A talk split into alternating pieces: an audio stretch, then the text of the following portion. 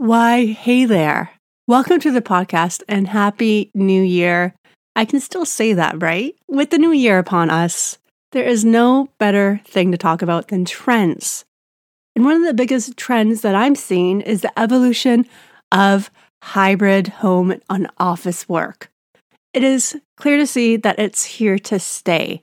So, in today's episode, you're going to get evidence that you can share with your clients on the benefits and systems involved with maximizing home and office work, especially if they are on the fence. Welcome to the Business of Ergonomics podcast. I'm your host, Darcy Jeremy. I'm a board certified professional ergonomist with over 15 years of experience delivering ergonomics programs to employers of all different types. In this podcast, I share what other healthcare professionals are already doing and being with ergonomics assessments and how to land those clients that you dream of. Without further ado, let's jump into this episode right now. On Tuesday, January 31st, I'm hosting a free and value packed masterclass that will show you exactly how to get paying clients for your ergo service business. These are going to be tips that you can apply immediately to get results. Even if you've never done sales before or as an ergonomics professional, you despise it. it's a system that works. So check out the details to see if this training is right for you. All you got to do is head to ergonomicshelp.com slash thrive you can also head to the show notes because the link's going to be there. I don't have to tell you how important staying on top of the research is as an ergonomics professional. To have the best outcomes, we have to keep up to date and really understand it so that we can apply it to our clients as the opportunity arises. In fact, not staying on top of the research is like having a big group of people over for a special dinner, and you only start preparing for that meal when your guests arrive. You may think that staying on top of the research is time consuming, but that's actually a good thing because most other ergonomics consultants, including your competitors, won't take the time to do it. So you'll be the one that stands out. That's why I've included monthly curated literature reviews in the Accelerate program.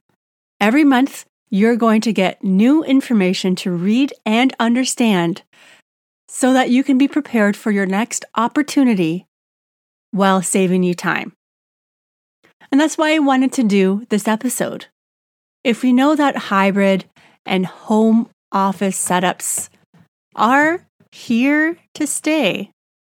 What types of information should we be sharing with our ideal clients so that we can help them manage and embrace the situation? We can help them make the right decisions and allow them to focus on the most important aspects of their jobs. This means not managing the negative consequences of poor ergonomics. Let's dive into a little story time, shall we? And this is based off a client experience that I had not that long ago. A client mentioned to me how she and her team were dreading, absolutely dreading, returning to work for just two days per week. They are going to be returning to open style offices, which was a project that her company did while they were working remotely. This is a shock to her system, and that alone is going to be affecting the company's productivity, right? Getting used to something new. She was a manager and she noted that her team were actually more productive at home than at work. In fact, she mentioned that they would frequently work late to get projects finished instead of just leaving at the end of the workday that she would do if she was working at the office. On top of that, she felt that carrying along her laptop, the cords, etc., to work every day and wherever she was working in the open style concept was incredibly frustrating. Combined with the personal, I should say impersonal, rules with open offices. One of the biggest concern was having no personal pictures at her workstation because those employees wouldn't be there all week and they would be sharing those workstations with other employees when they weren't there. She also mentioned that her employer wanted to bring in everyone back to the office because of collaboration. However, she noted that her team was performing well remotely and it was difficult to collaborate when in the physical office because of the new open style offices that lacked privacy. She felt that it was too loud and distracting to get any focused work completed. I'm sharing this because it's an extremely common response to navigating the remote and home landscape.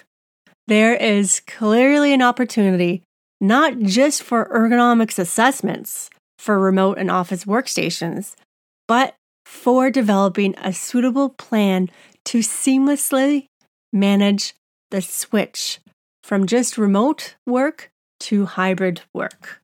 Okay, so let's talk about the research here.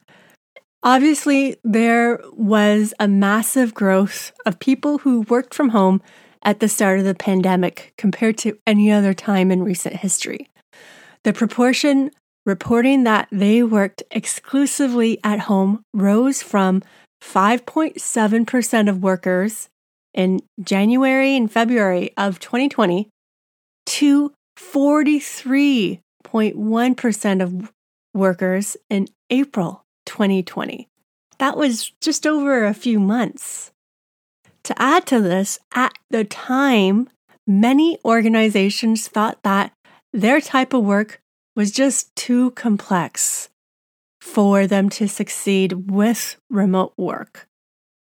And that was the argument why remote work didn't happen sooner. I structured the research based on the common objections that we hear as ergonomics service providers. And you might hear that your clients are considering hybrid work. Maybe they want to consider um, the continuation of remote work, or maybe they just want to switch to the office. What do we need to show them that will make their decision as easy as possible? The first common objection is that staff will not be as productive at home in the office. I'm sure that you've heard this one before.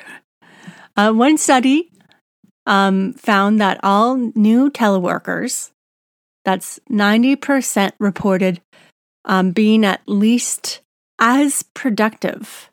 So accomplishing at least as much work per hour at home as they were previously doing at their usual place of work.